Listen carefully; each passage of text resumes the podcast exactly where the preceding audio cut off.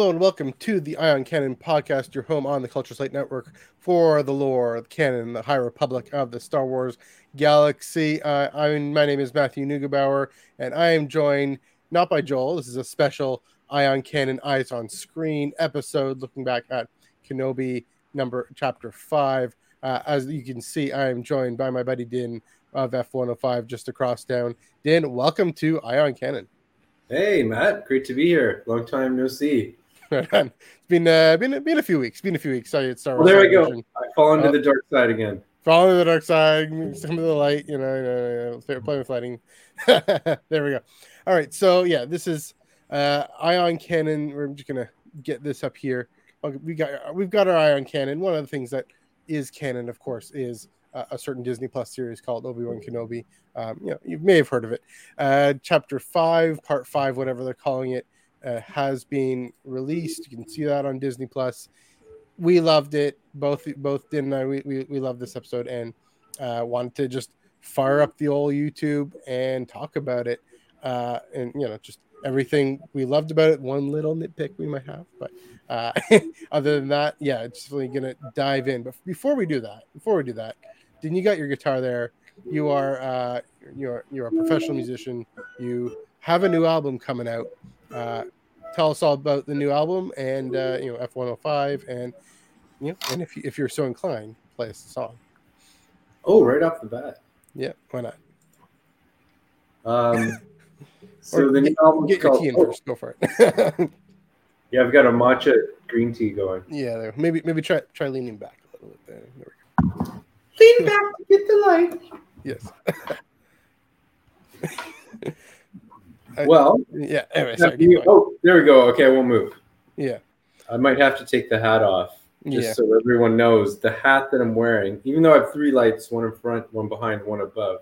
When I put the hat on, it somehow makes my auto camera function go dark. It's like the mix of uh, a dark side mask, but also the soul of Cad Bane coming into you. anyway, so talk about F105, talk about the new album, and then uh, talk about what song you're gonna play for us. Oh, Cad Bane because of the hat. Yeah, Um, yeah. What What am I gonna play? What do you want me to play? I don't know. What, what do you want to play? Probably something off the new EP because I'm Yeah. supposed to promote that. Yeah, that sounds like a good idea. there we go. Oh my God, this light. Okay, so I'm gonna play toys on uh, Minu X, Right on. Phone Casino. Mhm. This light is driving me bonkers. Yeah. Sorry, guys. Technical difficulties, but you know, we'll, we'll, we'll sort this out. Okay, like, if I take the hat off, Yeah, it's kind of this uh, got this autofocus thing going on. I don't know. should I just not wear the hat? Yeah, I just don't wear the hat. You know, just ditch the soul of the Cad Bane. He doesn't. You don't need him. Sorry. Okay, so I'm gonna play toys on uh, the new Epiphone Casino. How does that sound? Sounds great to me. Yeah, the new album's called F1053. Nice. It's got three songs on it. That works. That The works. third release. This is the first song called Toys. Oh, I'm dark again. It doesn't even matter.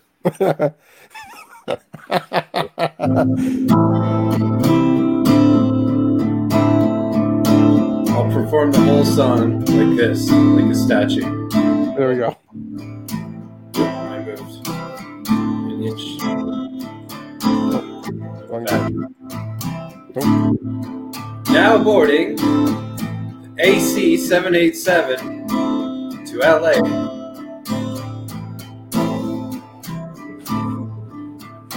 My friends Kareem on it, Sheldon Norton, and his son Chase. Called Toys.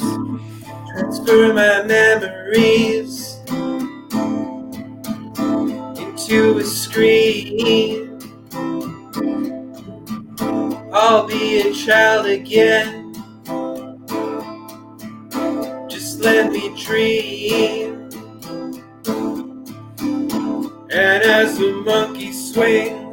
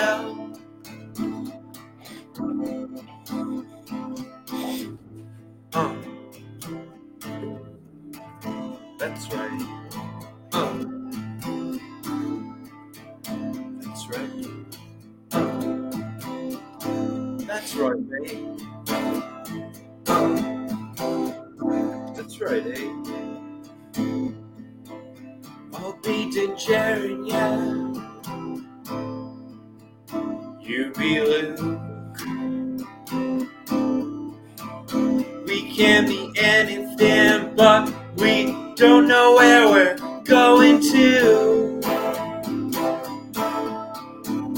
We can't be anything, but there's nothing that we have to do. Hey, Patrick. Patrick's in the house. So we make some noise.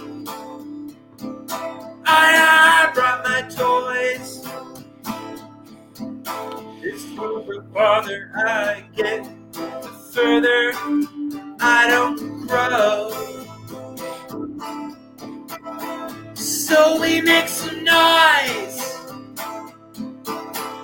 Patrick bought his toys. It seems the farther I get, the further I don't go. It seems the smarter I get, the more I know I don't know.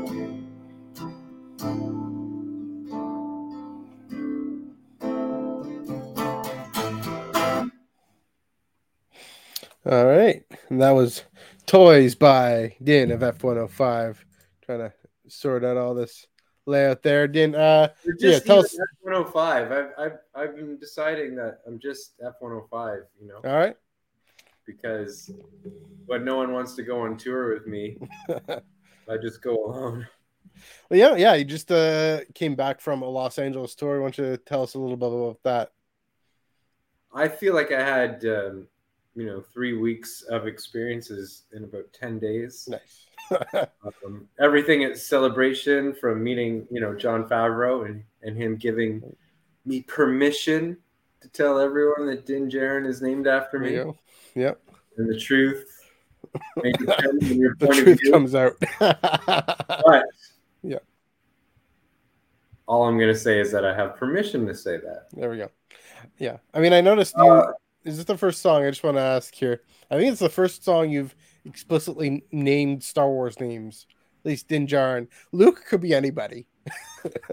True. Yeah.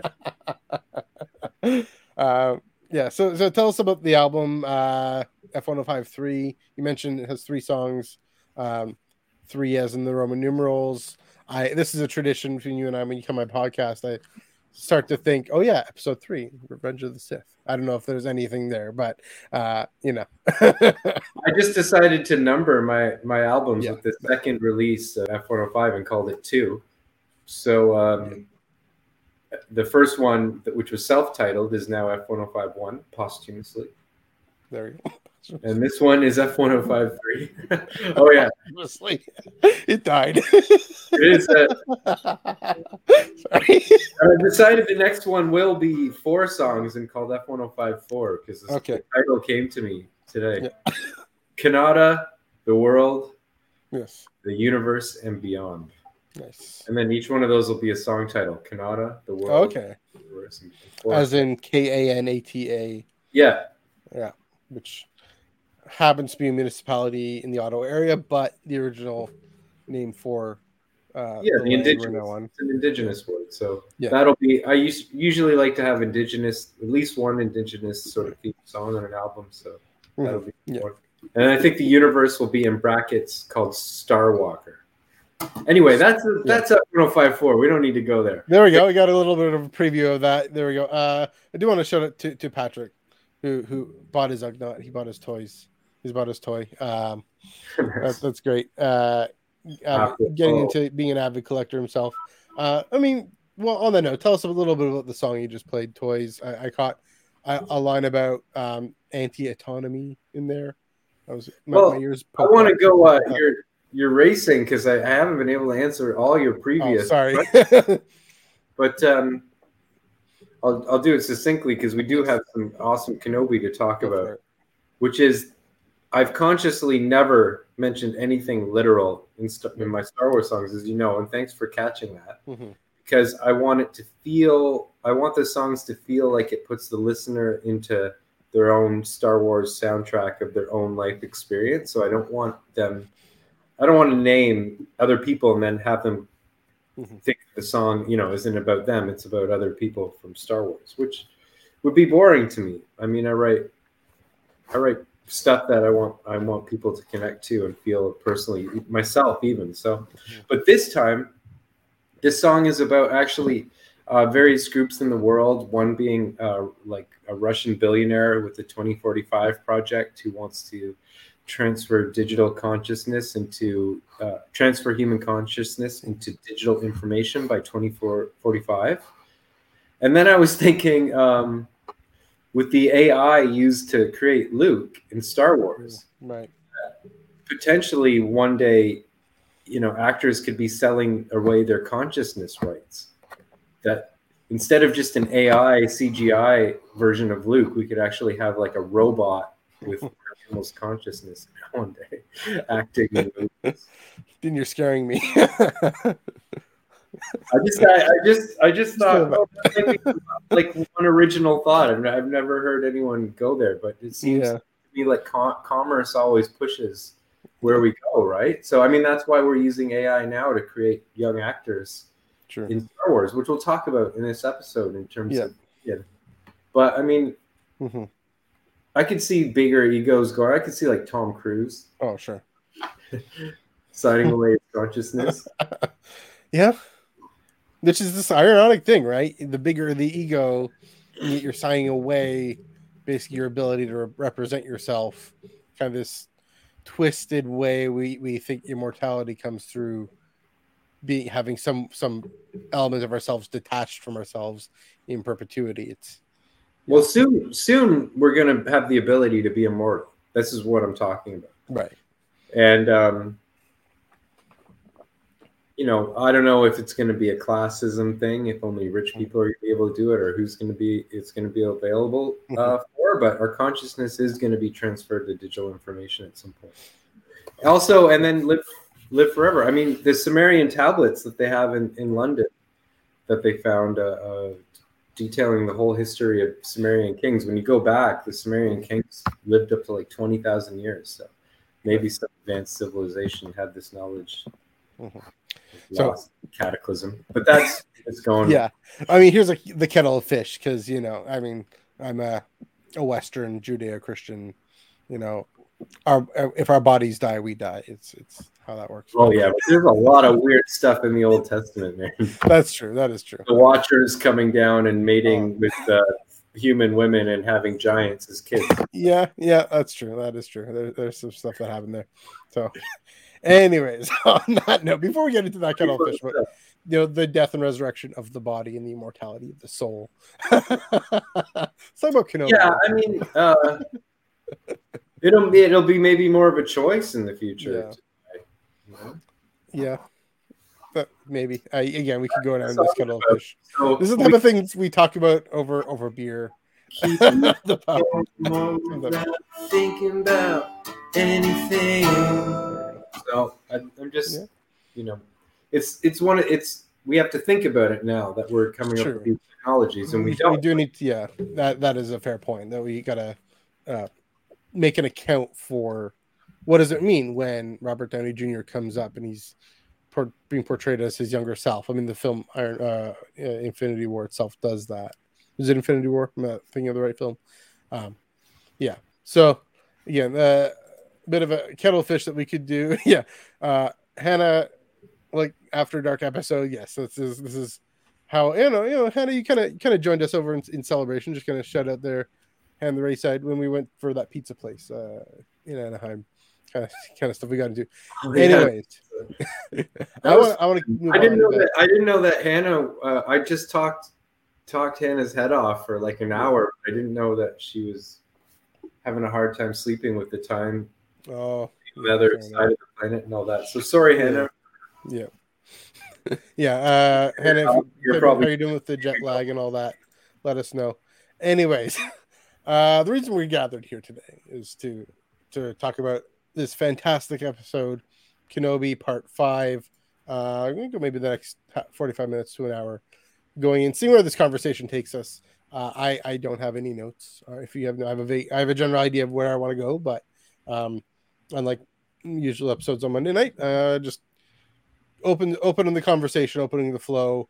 Again, Monday nights we do we Joel and I do have some good flow, but really going for it tonight. Um, first of all, I do want to get this out of the way though, is the one little nitpick I had was um sorry, I just want to say speaking of reality and, and figment of imagination and, and yes, no, we were we were actually at the pizza place, Hannah. we were actually eating And we were hanging out with John and Paul from the Beatles. Remember? Oh, that too. anyway, um, you know, John. little. what we really in the song is a little debop diddly doodly doodly. And so the, the one little nitpick about this episode. diddly doodly doo. Sorry, Matt. You good? You good to go? I'm good. Friday night, guys. Friday night here in, in Eastern time here. No Um, light though. This is a really off the wall episode. Okay, Yeah. so we're starting. You're focusing on the negative again, Matt. No, I'm not. I want to get it out of the way. I want to Okay. get this out of the way. The one I little just had to throw in an Attack of the Clones quote for you. Oh, sorry. Yeah. Speaking of Attack of the Clones, said just before the Attack of the Clones is are the flashbacks, and we're going to talk, talk about in a very short second how much we love the flashbacks. But uh, the first thing I wanted to get out of the way, and then we're going to talk about our overall impressions, and then get into some specifics.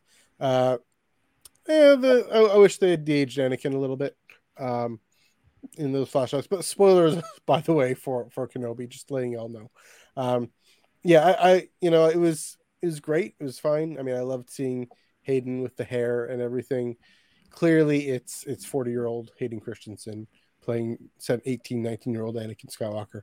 Um, but uh, it- given that they have the technology, I'm a little surprised that it would have been fine to use it for the short while that they did. I don't know, Din, what did you think of the lack of de aging?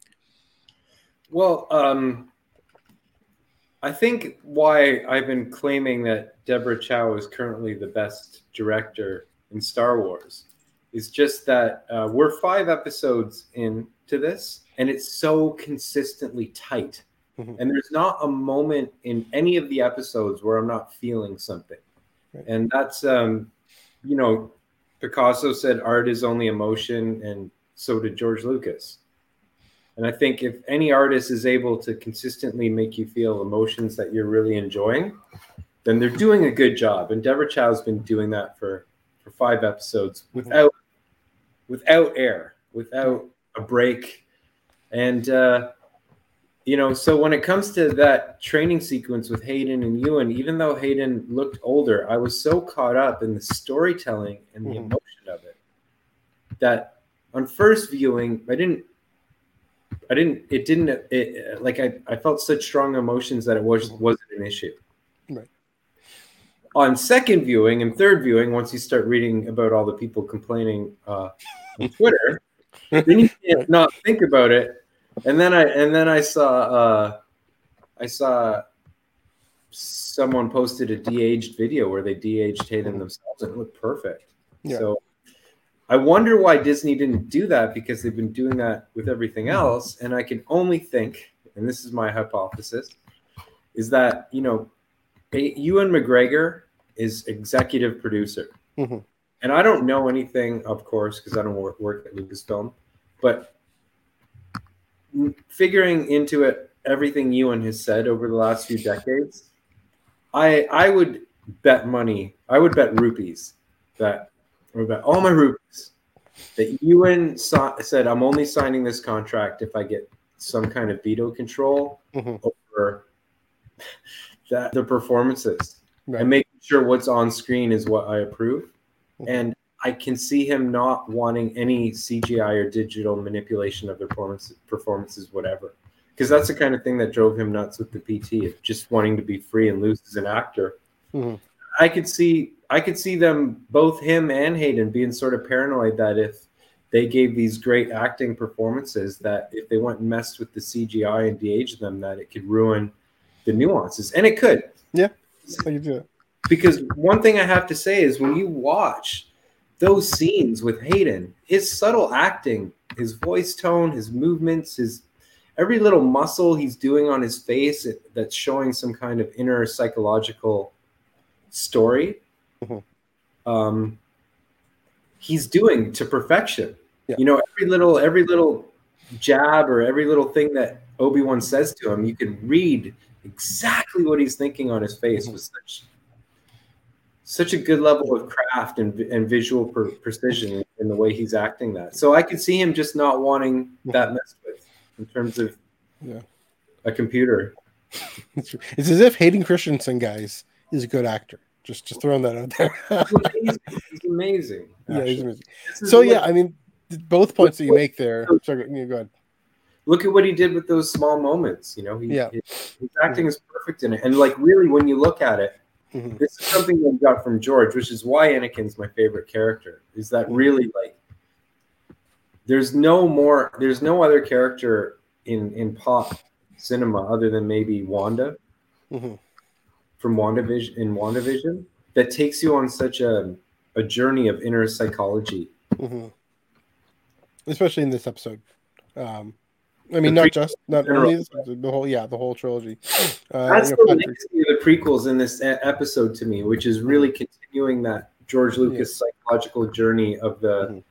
of the hero's journey from from youth to adulthood Right. and the trials and then the the Mhm. pitfalls that can happen psychologically yeah. in a kid, and Right. in Hayden's still delivering that, and and I'm sure that Ewan took on the the the job as the executive producer, saying, "I'm I'm not doing this unless I." Can make sure we're both on screen looking the best we, we can look.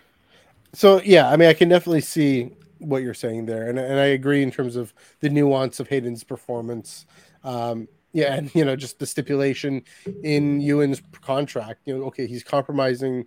I mean, well, the volume itself uh, is I mean, let's. I just got to reiterate, like, let's Yeah. not talk like it is in his contract. I'm just taking a Yeah. Oh yeah, yeah, I can. It's guess possible. that if You know, he's, he Yeah. would have bargaining power as Ewan to say, if I'm going to do this, I want to and and I want to make decisions and I Mhm. want to look a certain way. Yeah. So yeah, I, uh, I can see that possibly being the case. Um, uh, other your to your main point, I think your main point is is uh, and and similar to to what Patrick's point here is the the nuance of the performance. One thing I just thought of as we were talking about it though is that these flashbacks. So let's, let's dive into the flashbacks first because we're talking about them anyway. The the flashbacks they serve there they really are Vader remembering, and Vader at this point he's ten years older. Uh, you know, he's definitely got he's gone through literally the fires of Mustafar. His body is all scarred up and all burned up. Uh, you know, he's he's definitely aged. um, you know, there, there I wonder if there's something maybe unintentional about uh, this visual clue of reminding us, okay, this is uh, you know, this this is Vader Anakin looking back, but really it's it's his in in his own mind 10 years later and how much he's been through and how much he's carried the, the weight of the empire, the weight of the dark side for these 10 years plus. And um, so, I mean, just to to maybe move on from the question of de aging, then uh, let's talk about these flashbacks. You know, we we come in, we start the episode similar in the same training arena that the uh the first episode started in. There's another clue that Order 66 is coming, right? a little bit, maybe a little bit. Um, it, you know, but it, it's set much set a few years before. It's set before Attack of the Clones. Uh, they serve as these guideposts in Vader's own interpretation of the story, but also in Obi Wan's interpretation or, or uh, prediction of what Vader is going to do and how how Vader hasn't risen above. Right, I think it made me definitely they definitely made me think of the you know the contrast you know in, in Twin Suns between you have Obi Wan and Maul staring down at each other, and how Maul is stuck where he has been wanting revenge against Obi Wan. Obi Wan, of course, this is his moment of moving on. This whole series is going to be his moment of moving on and moving forward and rising above the defeat against, uh, above his defeat to Anakin, defeat to uh, Order 66, um, and, having to go into hiding. Uh, but well, I don't clear... know if defeated by Anakin. Well, well, in terms of the Jedi being being defeated and his family being taken and Obi-Wan's family being taken away and being having to be forced to go into exile. Oh my god, um, my brain is driving me nuts. Yeah, fair enough. Uh, that, that's too much light side there. too much light side. Um, I think we need a bit de aging there anyway. Um, so yeah, I mean that's. I'm gonna fix this. okay, so I mean, I, I really appreciated the way the way you used that. I mean, it also made me think of my favorite moments, especially in comic books. We think of Kieron Gillen's, uh, well, the crossover between Jason and Aaron and Kieron Gillen that I keep bringing up on this show because it's a beautiful moment where the first time we have uh, Vader set, this is set just after A New Hope, and he's flashing back to the moment Padme tells him she's pregnant. Uh, you, you, have in the Greg Pak comics more recently, Greg Pak, sorry, more recently, uh, set during the time of that hack of the clones and Vader flashing back to moments with Anakin. We see it on screen, uh, and they they present it more literally than the comics do. But um, yeah, I yeah, it definitely um, it really added a color and a weight to this episode that uh, you know, I mean, because we thought I think you know the rest of the episode, a lot of it deals with Reva and the time of Revenge of the Sith. Um, there we go, looking a lot better there, Din. Um, the time, the time of Revenge of the Sith, uh, in Order sixty six and whatnot. Here we have, um, there we go. You even got the hat. There we go. Uh, here we have the this episode marked by, guideposted by this memory. It's not even a flashback because clearly, you know, flashback is more for the audience. I mean, this is always also for the audience, but it's primarily serving as a memory for both Vader and and and uh, and Obi Wan. And so, um, oh, oh, so what what did you think overall of the way the flashbacks function in in this episode? Uh, well, first of all, I like it when Star Wars says something. Yes. Um, as opposed to just saying the same thing over and over again. Um, and it's hard when you're dealing with these same characters that we've seen over and over again. But um, given that, they've managed to add a lot of uh, layer and nuance onto the relationship yeah. of Anakin and Obi Wan that we haven't seen before, and that's kind of mind blowing. Like to to have this new layer shown of we've got what was brilliant about the PT was that you had the inner an inner soul being corrupted and then falling, uh, and that was an um, and then on the that was micro, and then on the macro level, the soul of a, a galactic republic mm-hmm. being corrupted on the inside and then falling. And what you have here with these flashback scenes is you have this micro sort of thing again with Anakin and Obi Wan, where it's showing how Anakin's going to lose this fight, and it's a given Mhm. because he is preoccupied with the need to win, which you don't learn until the end. Right. But you, you get hints of at the beginning, which which is you know he, he says you're going to lose, master, or something like that. For you know that's why you're going to lose, master, and um, and then so this is really kind of Star Wars making me being like J.R. Tolkien used the word he does he didn't like um he didn't he he liked the word applicable he didn't like um like the one kind of what's the word for that I'm, I'm trying to I'm not, Uh, I mean, not relatable, but um, not relatable um it'll it'll literal. come to me later it'll come to me later I'll just drop it um literal, maybe is what you're talking about. no not literal Okay. literal is like a synonym but um Okay.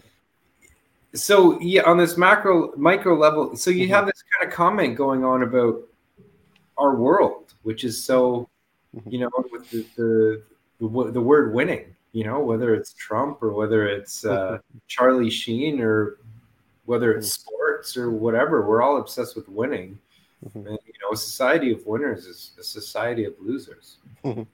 where there are winners there are losers and so we all have to win together but um this is kind of what obi obi-wan is getting at I think.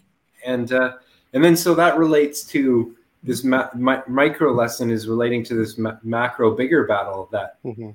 One is now this is so cool because obi-wan's general kenobi again he starts giving orders you Sure, know? yeah, I just realized that. Yeah, listen to like, he's gonna do that we're gonna you Mhm. know uh, we're gonna defend we're gonna defend ourselves like this because you know vader is uh vader won't attack he's Mhm. not patient enough for a siege and how that's that macro battle is ma- mirroring the micro thing of anakin not being patient enough to win the to win the fight with obi-wan where he's just Mhm. gonna go in for the attack with the need to win so Right.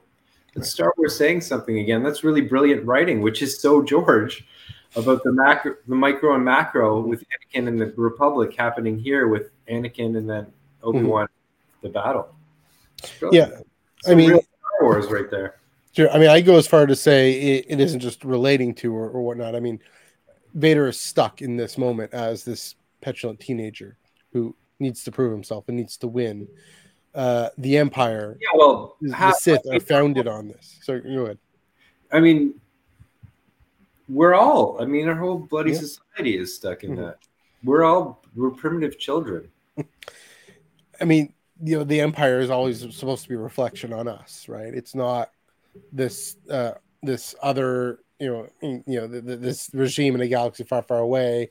Unlike, say, Star Trek with the Klingons, where these people on the other side of the world, uh, the Empire, we were always the Empire, and, and yeah, it, the, this Empire that's stuck in this system of having to win, or you know, you know, the Tarkin doctrine, taking the, the Death Star, or nuclear, which is you know this allegory for nuclear weaponry and whatnot. Um, and I mean the economic parallel as well, right? You know, Well, it's everything. I mean, it's everything. Yeah, we get you know we give way too much money to athletes who win and nothing to people like doctors and nurses and teachers who, Mhm. who are actually really building the world that needs to be built Right. so um, yeah. So uh, definitely great points there. I mean, um, yeah, I'm trying to get back on track. Sorry, guys. Yeah. So yeah, the, no, go ahead. because that's oh look my lighting's improving every time there we go. There we go. Here we go. There you go. um, that's why this is real star wars to me because it's, Mhm. it's making us think that way and it's uh, it's saying something Yeah.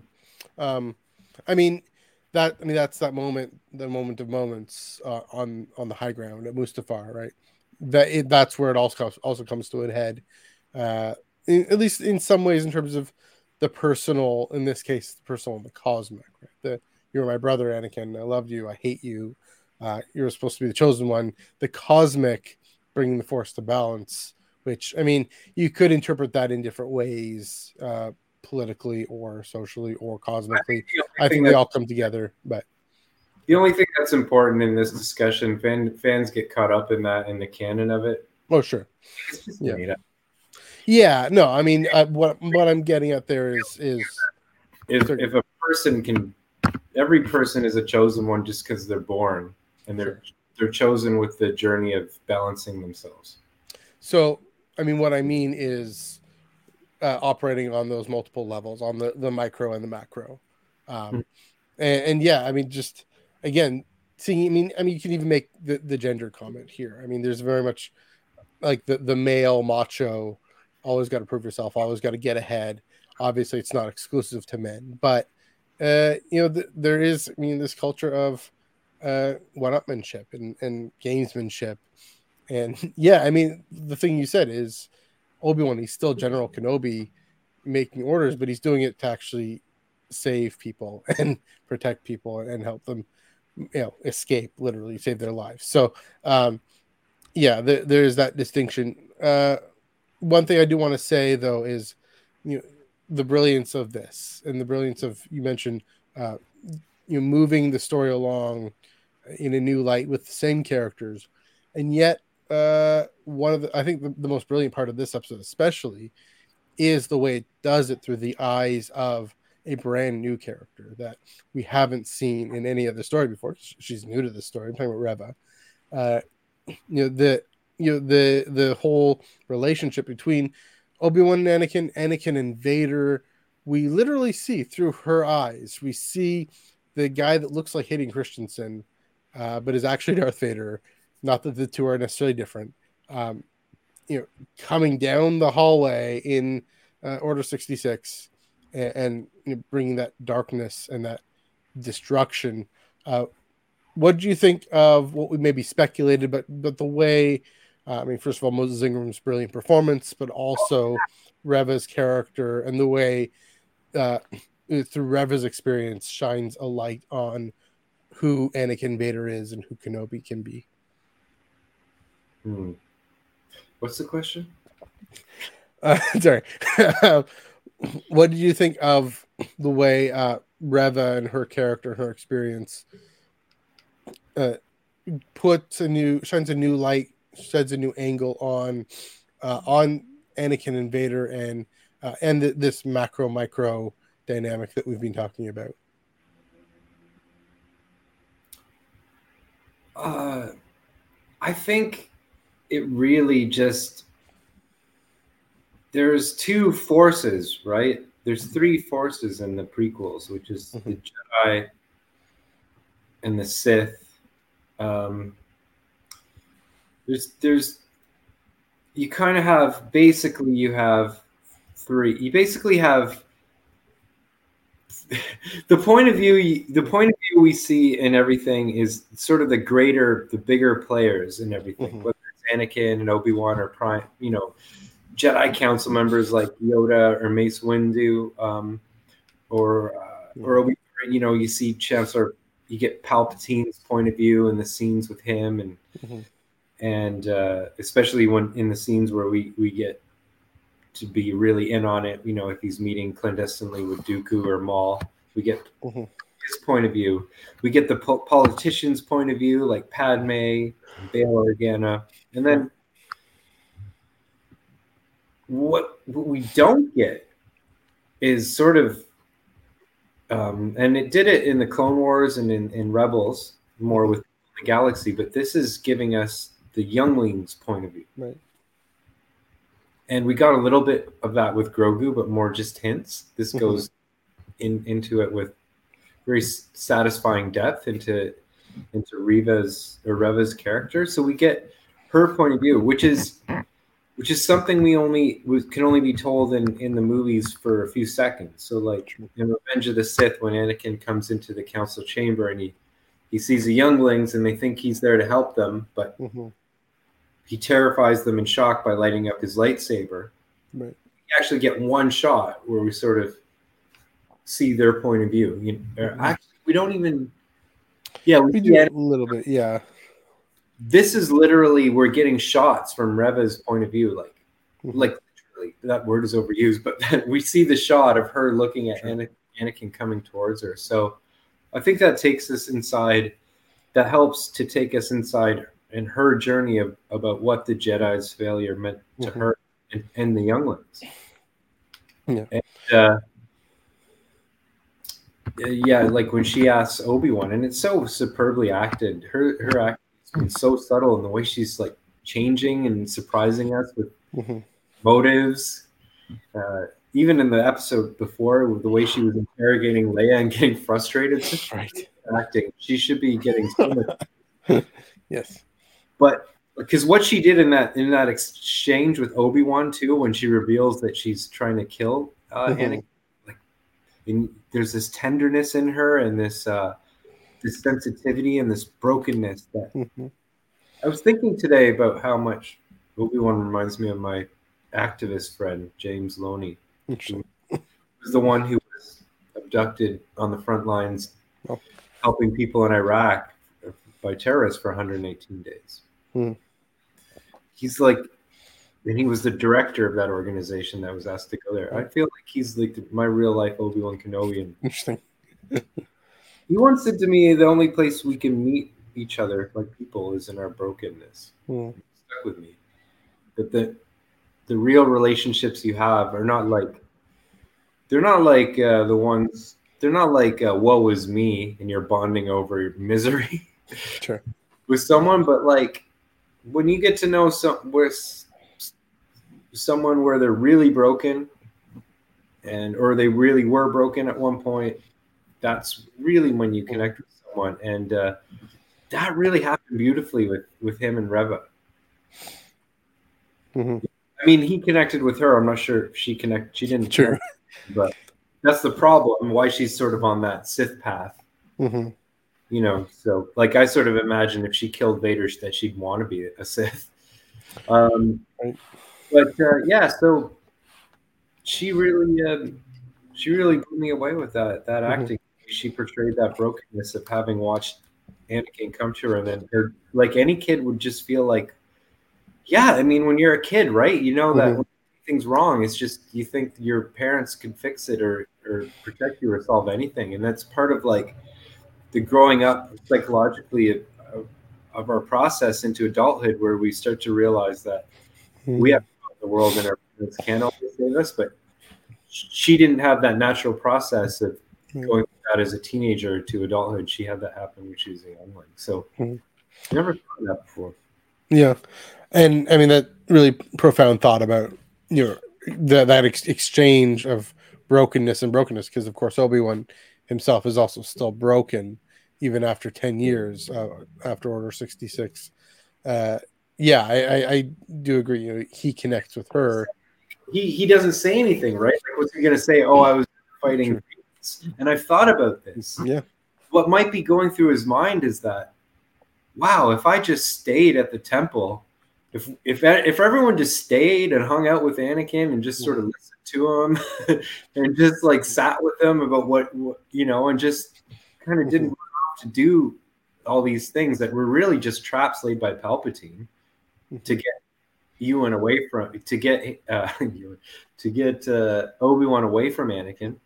If he just stayed around, Mhm. everything would have been fine, probably. yeah. The to, to actually listen to him feelings to connect in the brokenness, and I think Obi Wan tried to do that, but he did it through the stern. sorry, sorry guys, the stern lessons, the stern techniques of the Order, which I understand. I mean, uh, we see that, and this brings us back to the Vader memories slash flashbacks slash memories, right? Vader doesn't remember those lessons as uh, the lesson to overcome his need for victory or his need to win, need to prove himself. Vader remembers those as, oh, this this uh, you know curmudgeonly old master trying to beat down and always trying to prove himself against me. And uh, you know there wasn't this opportunity to connect, and I mean it made me think a little bit about the conversations we had when you know we have Grogu before Luke, and it's very different context, different setting, and and I, you know, but I, I mean, I'm your our conversations about that help me actually understand where Obi Wan's coming from in this, right? So to to back up here with in the Mandalorian, sorry, Book of Boba Fett, but it's the Mandalorian slash Clone Wars episode in the Book of Boba Fett where Luke presents Grogu the choice, and that you know that moment where Grogu is free to actually express what he wants to do and how but but it's a very stark choice it's a very seems like a very stern choice and what we were wondering what is luke doing uh, it makes me think you know this moment with with obi-wan it makes does make me think okay this could go two ways with anakin it could go he could actually stop and listen himself and connect in the cracks i think you know i think it's leonard cohen's song cracks are where the light shines through When Yeah. they're sparring in the Jedi Temple. I think so. I think it, it is an opportunity for Anakin to to admit, okay, yes, this is possibility for, for us to, for me to be vulnerable. Never learned that lesson. Right, and that's my point. Is is it goes the other way? He do, he goes to uh, the other father figure who he doesn't really challenge him, but at least he, he butters him up and tells him what he wants to hear. That you can win, you can overcome. You you've proven yourself to me. The of course the the tragic irony is. Uh, then he gets caught in the system of the Sith, where you always have to prove yourself. You Well, always have to prove your loyalty. That's we haven't seen that yet, though. So that's the really fascinating thing about what's going to happen in the next episode, Mhm. right? It's Right? Yeah. So good. because they they have such a good. They've just built this perfectly. Mm-hmm. You're leading. You're what you're talking about is leading right into what what will be the whole point of the next episode. Yeah. Because what's the lesson for Vader? So he says in A New Hope, Mhm. when I left you, I was but the learn. Last Right. time I was but the learner. Now I am the master. Mhm. So, so there's a lesson for him to learn, and I think we're, what we're going to see happen in the next episode, Mhm. something with Palpatine saying, "You're still a learner. Yeah. You're not a ma- like you're not a master Sith yet." Something like that. I do So- not give you the rank of master. you know, that kind of it stings in his soul. yeah, no, that, that there's going to be. Mhm. He's he's a he's a Sith acolyte maybe still. Yeah. Not a Sith master. It would be cool if they came up with like if if acolyte if if there's some terms for levels of Yeah. Sith, I mean, there's the apprentice and the master, but yeah. but they have an opportunity here to add something Mhm. with this lesson that they're building up that Anakin has never learned. But now, Mhm. his teacher, his teacher is no longer Obi Wan. Mhm. If his teacher was still Obi Wan, he would have done a siege on them, and he wouldn't have attacked. He would have used patience. He would have Mhm. he would have thought it through. So, what's the lesson going to be with Palpatine in the next episode, and and how is that going to comment on the line Mhm. when you know I was but the learner, now I am the master? Yeah, that's a good question. I mean, what does it mean for Anakin or Vader to think he's Obi Wan's master? Um, maybe, but maybe he all he thinks in those terms is, "I'm physically stronger than you. I'm better at lightsaber combat, than you. I have this massive legion and this massive star destroyer." Um, it, I, it could be in those terms, is what I you know I'm wondering because, I mean, here's the Ion cannon. We have versions of these interactions in comics and novels where again eh, darth sidious has perpetually locked vader in this master apprentice dynamic where the apprentice always has to prove his loyalty and and improve himself improve his ability to win Yeah, but in, for Re- his master he's the, in the Revenge of the Sith, George Lucas, he says Darth Vader will become more powerful than either of us, and that doesn't Yeah. necessarily mean physical. That could be mental. That True. could be cunning. Like Mhm. what I could see happening in the next episode is that Palpatine would be like, "You're still too much Anakin. You're still too impetuous. If you want to learn how how to win, then you have to learn how to do things slowly and methodically, and like I do. yeah so- okay Basically, be like, you're still you're still a Padawan. You're a Sith Padawan. So this Mhm. your your next training will be. I don't know. There's just such a Yeah. great opportunity in the in the next episode, and then to and then Mhm. obviously have that mirror somehow what Qui Gon is going to do with with uh with Obi Wan and what Mhm. lessons for him and what guidance. So I think I'm just betting on Pal- both Palpatine and Qui Gon being in the next episode, Yeah. and the being the lessons to each of them. Mm-hmm. Yeah, I, I do see what you mean in terms of. I mean, yeah, later Darth Vader, he does have the patience. He does have the the ability to to sit back. I mean, even I'm thinking in, in Empire Strikes Back with everything, or sorry, Return of the Jedi. Well, no, Empire Strikes Back too. Everything on Bespin, on Cloud City, uh, the plot to trap Luke in everything on Endor with Return of the Jedi a little bit. Uh, And he gets the track lesson from Reva, Yeah. So, um, like letting letting the Millennium Falcon go with uh with the tracking device. yeah. You know, you've taken an awful risk, Lord Vader. This had better work. Yeah. So he So- Reva. Yeah. So yeah, I could definitely see see that being the case. Um, I mean, the the the sad here's the still the tragedy though is we're talking about military strategic lesson, not personal character slash your commitment to the well being of the galaxy lesson, and you know they're they're, they're related. They're interchange. They're inter. You know, they're Yeah. interchange. You just use. It's do you use the uh the the turtle wins the race, right? So Mhm. you They use that. are You use that for bad.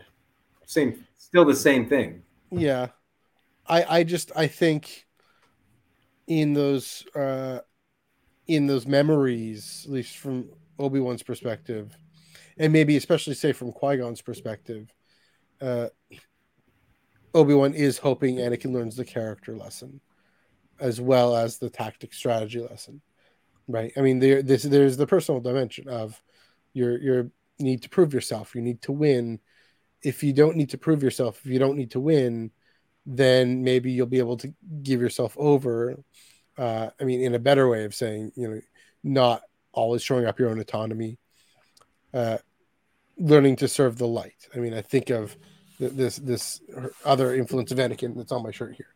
Um, you know she definitely oddly enough from anakin and from obi-wan and from everyone learns the character lesson of I don't need to prove myself. I don't need to be part of this order to win or to you know to uh you know to or I don't need to I don't need to win. I can need to go off and and find my path. I think of of Rose Tico. You know, this is how we win, not by hitting what we love, not by killing what we hate, but saving what we love. So Yeah, Yeah, really. I- just synonyms for separ- separation or unity. Mhm. Winning could be Right. just a synonym for separation. It, it's or dominion or dominate. It's- domination. Yeah. It's either you want to dominate and have power over, Mhm. or you want to coexist and have power. You dominate and have power over. That's the Mhm. empire underfoot. You know the AT-ATs and the Star destroyers and the Death Star, all, all- obviously dominating everything underneath them. Mhm. Or you want to coexist and have so dominate and power over, or coexist and power with. Mhm. So this need to win eh, on a personal level is actually very often, more often than not, based on a need to dominate and have power over. and I mean, I'll add, I think often comes from a feeling, and this is maybe what I mean by being locked into this cycle, a feeling of being dominated and subjugated. And you could take that both ways, right? You can take that as I'm going to work for justice and fairness and truth for everyone, or I'm going to use the same tools and same weapons of the oppressor against them and become the oppressor myself. I mean, that's the the irony, you know, it, that these scenes are in the Jedi Temple. I mean, another image of something standing on top of flattening is the Jedi Temple, right? They there there are these literal ivory towers that rise above everyone, and That was- that's yeah, it was George Lucas's intention, and and that's again the lesson that Anakin sees. You know, he's he's from my point of view, the Jedi are evil. you know, um, so you know, in the lesson that he still holds, right? He's still seeking revenge. Again, I do get your point that the the likelihood is he'll actually at least learn the tactical lesson. I mean, I think I want a character that does complicate the two. I just, it's just that that it's, it's it's not a, it's not a different thing. It's either you have patience for the the tactical journey of dealing with your own emish- your own emotional life. Yeah. Okay. I see what you're saying. Figuring that out step by Mhm. step, about how you're going to gain control of that, Mhm. and not have it control you. Mhm. And it would just then make sense that if someone's able to do that with themselves, Mhm. then say, "Oh, like this is actually what is talked about in the art of war. What Buddha's talking about. Mhm. Like, Buddha, Buddha says, you know, it's it's basic. I'm I'm just going to paraphrase here. Like it means nothing if you rule the world if you can't rule yourself, and probably if you can't rule yourself, you won't actually be able to rule the world. Hmm. So." Someone who is able to rule themselves in their own emotional journey, which is the whole point of what, really what George is trying to say with Star Wars, is that if then you can do that, then you could be a Jedi Master, like Obi Wan says to Anakin, not a Padawan. Mhm. Because instead of the emotions controlling you, you're controlling them. Then you control your actions as a Jedi. Then you can control things for the better of the common good as Mhm. Master or a general or a political leader. Yeah, it all starts with the personal. And if you can't do the personal, you can't do anything else. So what's interesting is is that Mhm. you can sort of get, get good at controlling, you know, your emotions and and you know the tactical inner life as a Mhm. Sith Yeah. but there'll always be weaknesses embedded in that because because even if even if you've gotten um, some sort of internal life figured out like palpatine where you can Mhm. become powerful you're still oh, you're not connected with everyone else because you've separated yourself from everyone else Right. so that would be your undoing Mhm. Okay, I, I think I see. I mean, the three way three things that are getting me into what you're saying is first of all, uh, you know, the quote, "Well, what profit a man to gain the whole world but lose his soul?" I, I think I know someone who said that. Um, the Yeah. second thing is, you know, I was going to say, you know, the character that complicates that, the distinction I was making, the character that complicates that for me is Thrawn, both in in novels and on screen. Right, he is serving the Empire. He is lowering the boots but he is very clearly on the one hand he's very clearly internally regulated is maybe the kind of the western psychological way we're talking about it. Very patient leads through respect um but you know is is, is serving the empire. And yet uh you look at the the more recent timothy zahn novels uh, we're not sure if he's the if he's really an antagonist or he's actually he has his own heroic arc as well serving the greater good as as the second novel talks about. So uh yeah thrawn. And so uh that that is part of my way. My my my last thing to say there is i mean where all this is going where spoiler for on monday night we're going to talk about mike chen's brotherhood where that novel is going where everything is going. Where's the moment what is the moment where anakin skywalker becomes a jedi master where he is the most internally regulated and is able to uh affect the greatest good for the greatest number of people is when he returns when his son is being electrocuted by his former master and he's able to defeat the emperor and sacrifice his own life um, respond in that moment. So okay i get what you're saying.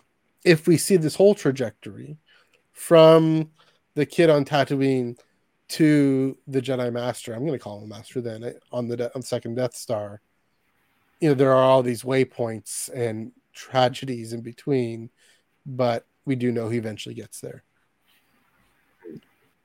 Yeah, Well, I just um, I just think in the, the clearest sense, the clearest sense, uh, I think you can master yourself and you can master the art of war, Mhm.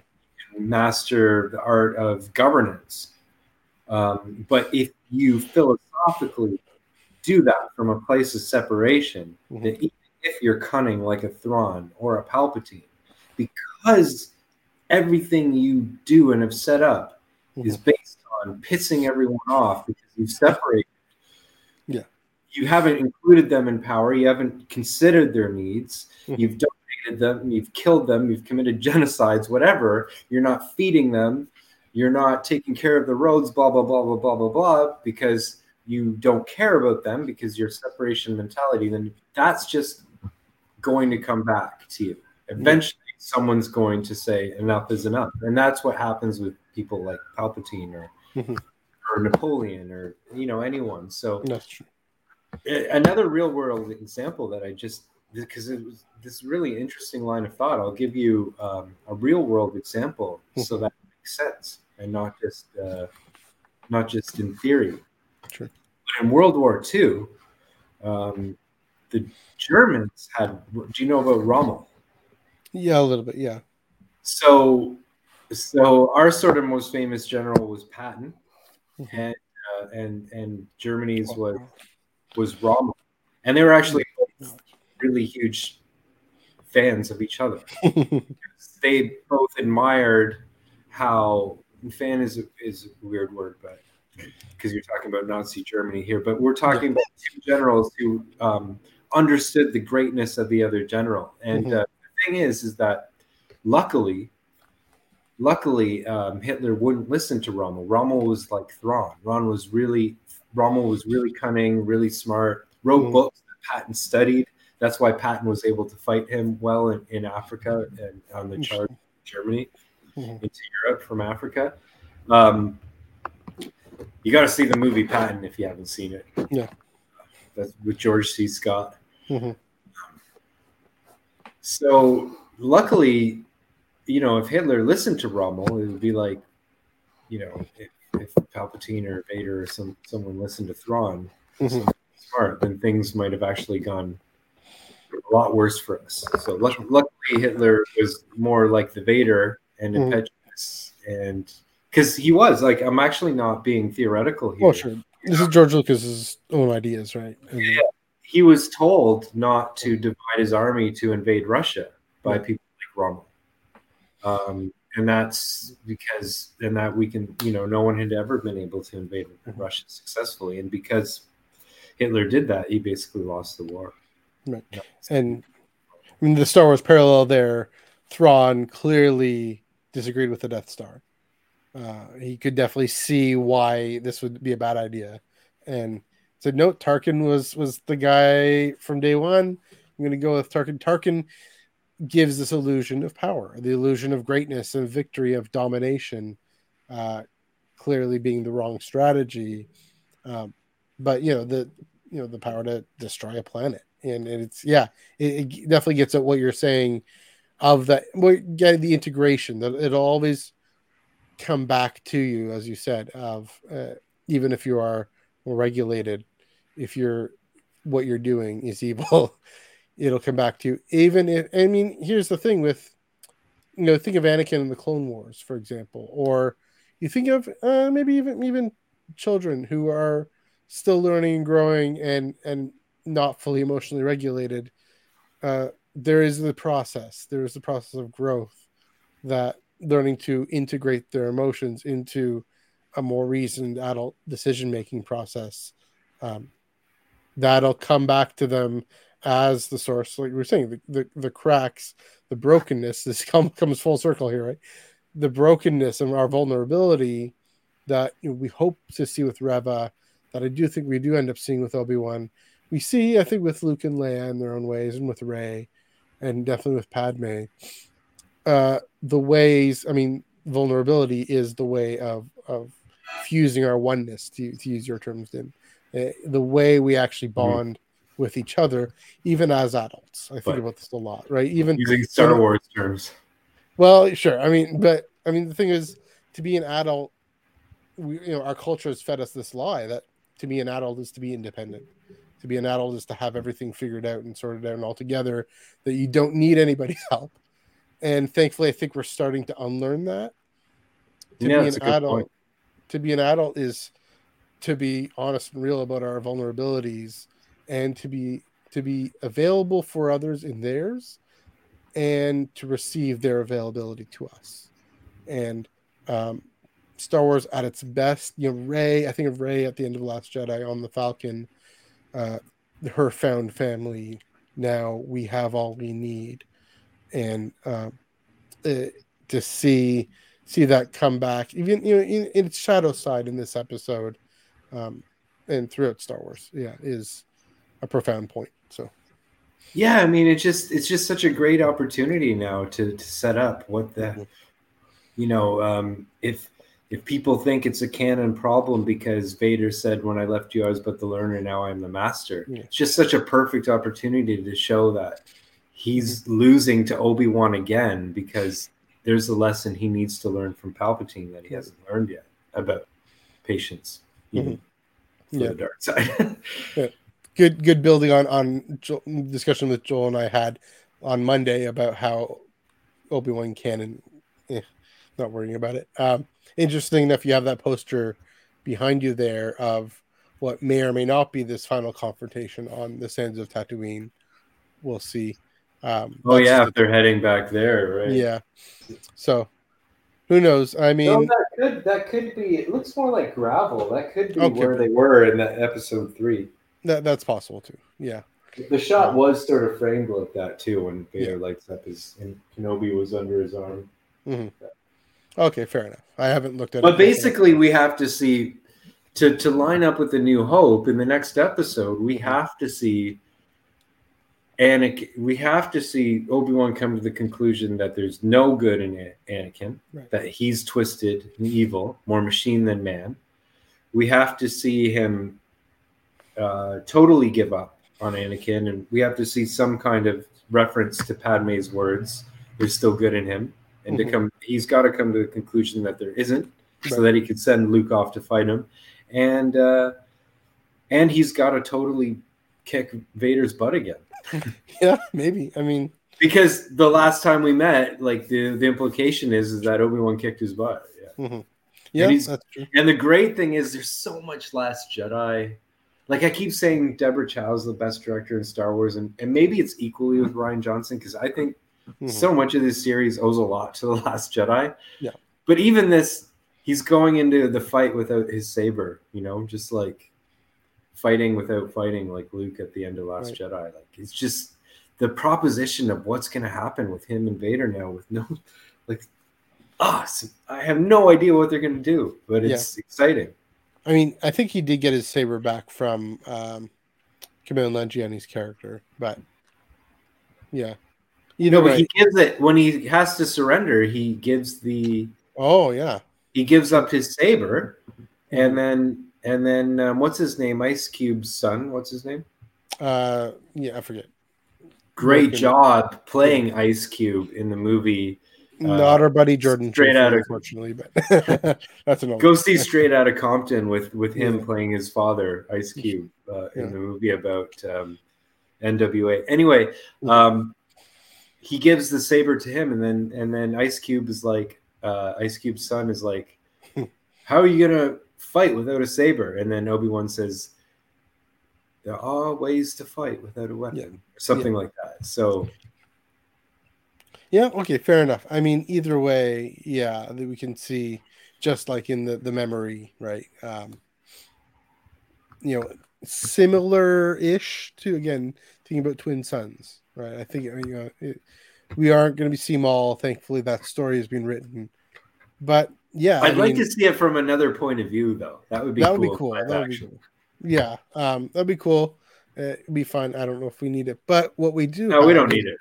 is this similar thing. Yes, Obi Wan uses a flicker of violence with with with Maul, but it isn't. It's just a flicker. It's not any sort of prolonged, gratuitous gash or anything.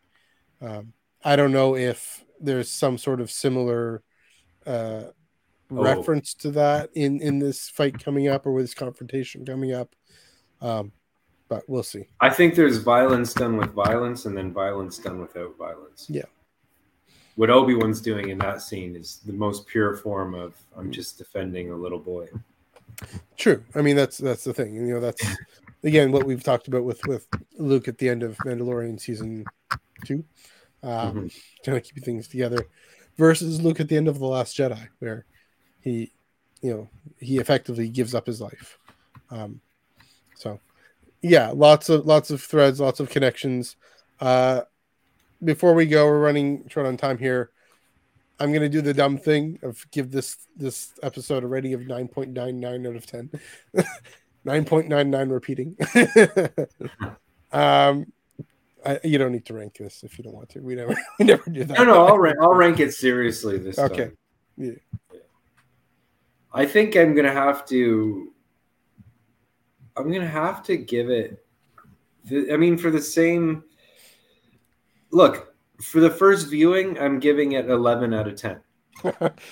so your amp is kind of Yeah, this amp goes to 11. yeah. On second viewing, then you know, and that's all that really matters too, is mm. how you feel it the first time. Yeah. You know, I there was no, I didn't care that first time. It just se- seems sort of like either this is Vader's memory and he's seeing himself a little older because he's older, or it's just because the cameras are better now and and not the old 1080p one that George used and is picking up um, more dots in 1080p. Hayden's face. yeah. I just went for it. It didn't matter until Yeah. people started to comment on it. So then then that made me realize okay, 9.999 out of 10 they could have de-aged him to look a little younger. Yeah. But who like I kind of want that too because it's like, Yeah. well, It's they could do there's 40 unproduced episodes of the Clone War animated the Clone Wars. Mhm. Like limited Clone Wars series with some of those stories with Mhm. live action Ewan and Hayden. Who, who doesn't stories, want man. that? Yeah. With them de-aged, you know? Yeah. Patrick gives it a ten thousand. Yeah, That's- that's legit. yeah, it. I see these takes, and people are, are allowed to the other takes. People are allowed to have their opinion. I mean, you've kind of won me over on on the even the de aging. It's both. It's it's kind of Schrodinger's thing. I I would like the de aging, don't need the de aging. Nine point nine repeating. It's just one. It's just once people put that thought in, Yeah. your like that's why I actually like posted on. I watched a video by those new rock star guys on something. yeah, Eric Voss. and he and I love Eric. He's always he's very insightful and very Mhm. fun. You know, and you're always when you watch something with Yeah. him, you, you're getting new info, and he's he has like some deep thoughts about what things mean too, which are really good and they're Mhm. they're great. But every once in a while, he's got to point out like I hate it when people point out and like look, there's a garbage can in that shot. Like just don't tell me. And for the rest of my life, yeah, for the rest of my life, like I get it. You're a nerd and you're smart and you caught something that's not that shouldn't be there. Yeah. Okay, but now I'm not gonna I don't miss. yeah, Yeah, like because because once someone points it out, then you can't not Yeah. see it. yeah. So to get to So your why do people point- point out the flaws? You know, so you just go online and everyone complaining about de-aged Anakin and then it's like then you start to think about it. But if they didn't, I probably wouldn't care so much. That's fair. I mean, you this conversation has helped me care less about it, frankly, because your point eh, your point was right. The moment you see it and your the emotional impact of it was always there anyway. Art is only emotion, so it does its job. It's first, and It I don't know job. how you can't be completely blown away by like that is so authentic Star Wars. Like all this stuff we great. talked about about the internal journey and the exterior battles, how that Mhm. mirrors the PT, and that is so authentically George Lucas, but in a new, fresh way. Mhm. And my God, Deborah Chow and and the writing, like I think Ewan McGregor must have, like he always was talking about every time there was a rewrite, he's like, Oh, we just want to get the script right. That means as an executive producer, he was like, Nope, we're rewriting until we get this right so I could act it well. And like what a great job. So the only thing other thing I could say is that I've I just as I've been saying all, all along is that we can use some designs that aren't just desert or rock planets. you know? this is true. So we- we got the city and we got some Coruscant shots, which are great. But Mhm. going forward, I, I I'm still going to need more new locations in Star Wars, imaginative imaginative ones. Just uh, just you know, book off Galaxy's Edge for for a night and say, yeah, we're going to Batuu for real. That, was, that place was magical. Anyway, Yeah. I on that note, yeah. Oh yeah, you need to go. You need to go next time. Sometime we'll we'll we'll, we'll figure out a trip down to Florida or something. We'll figure that out. Oh, we'll be back. Yeah, yeah. We'll well, yeah. You'll definitely be back to Anaheim. That's true too. Fair enough. On Okay. that note, For Florida. uh, I mean, we'll be back for a celebration at some point. yeah, that's true. That is true too. So on that note, Din, thank you so much for joining us, joining me on this great discussion, great conversation. I kind of had a sense it would go in these directions, but uh still what it does, I'm I'm very glad and satisfied and full in, in a in a in like a good meal kind of sense. So Oh, thanks again great. for joining me. Um, uh, definitely come on the pod anytime. you can anytime you're available. Slash, if there you know if there's content you want to talk about or you know that we happen to be talking about, uh, feel free to pop in. Where can they find you? Where can they get the album? And uh, where can they follow you?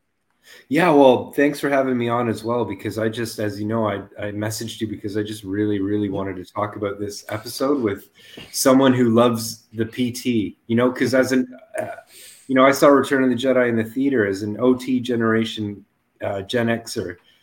It's still the most exciting thing for me to see PT stuff in this new era. You know, because I just always felt like there is even though I think that Revenge of the Sith is the greatest work of modern art and the Clone Wars was awesome, I just feel like that whole world building and everything George built in that era mm-hmm. still only hinted at everything that could come True. after. That's that's born from all that world building, mm-hmm. and now we're starting to get it, which is great. So, and then uh, you know, f105music.com and then uh, from there, you can get the Apple Music or Spotify listen links, uh, video, live updates. Um, continuing my tour dates this summer with some Ontario stuff in Toronto and Sudbury and Thunder Bay. Uh, and then you can see some videos of all the stuff I did in Anaheim and then also Los Angeles. And uh, the handle for all the social networks, including uh, Facebook, Twitter, and Instagram, is at F105 Music. Yes. No dash in there. I think it's just at F105 music. Yep. No dash. Okay. Just to clarify that. Yeah. You can follow me at NEUG45 on Twitter, MNEUG1138 on Instagram. Again, probably more, more, more soccer and Star Trek over there, but you know, uh, that's what I'm into as well. Uh, you can follow us, Joel and me on Twitter and Instagram at Eye on Canon Pod. Check us out every Monday at 9 p.m. Eastern, 6 p.m. Pacific. As mentioned, we were talking about Mike Chen's Brotherhood, giving our review about that, and a bit of High Republic news to to pass along to you as well, and get Joel's take on this Kenobi episode as well. Uh, that ought to do it. Thanks again, Din. Uh, get, you're right, Deborah Chow. She gets the prequels. We love it. Looking forward. Can't wait till Wednesday. Cheers. Yeah.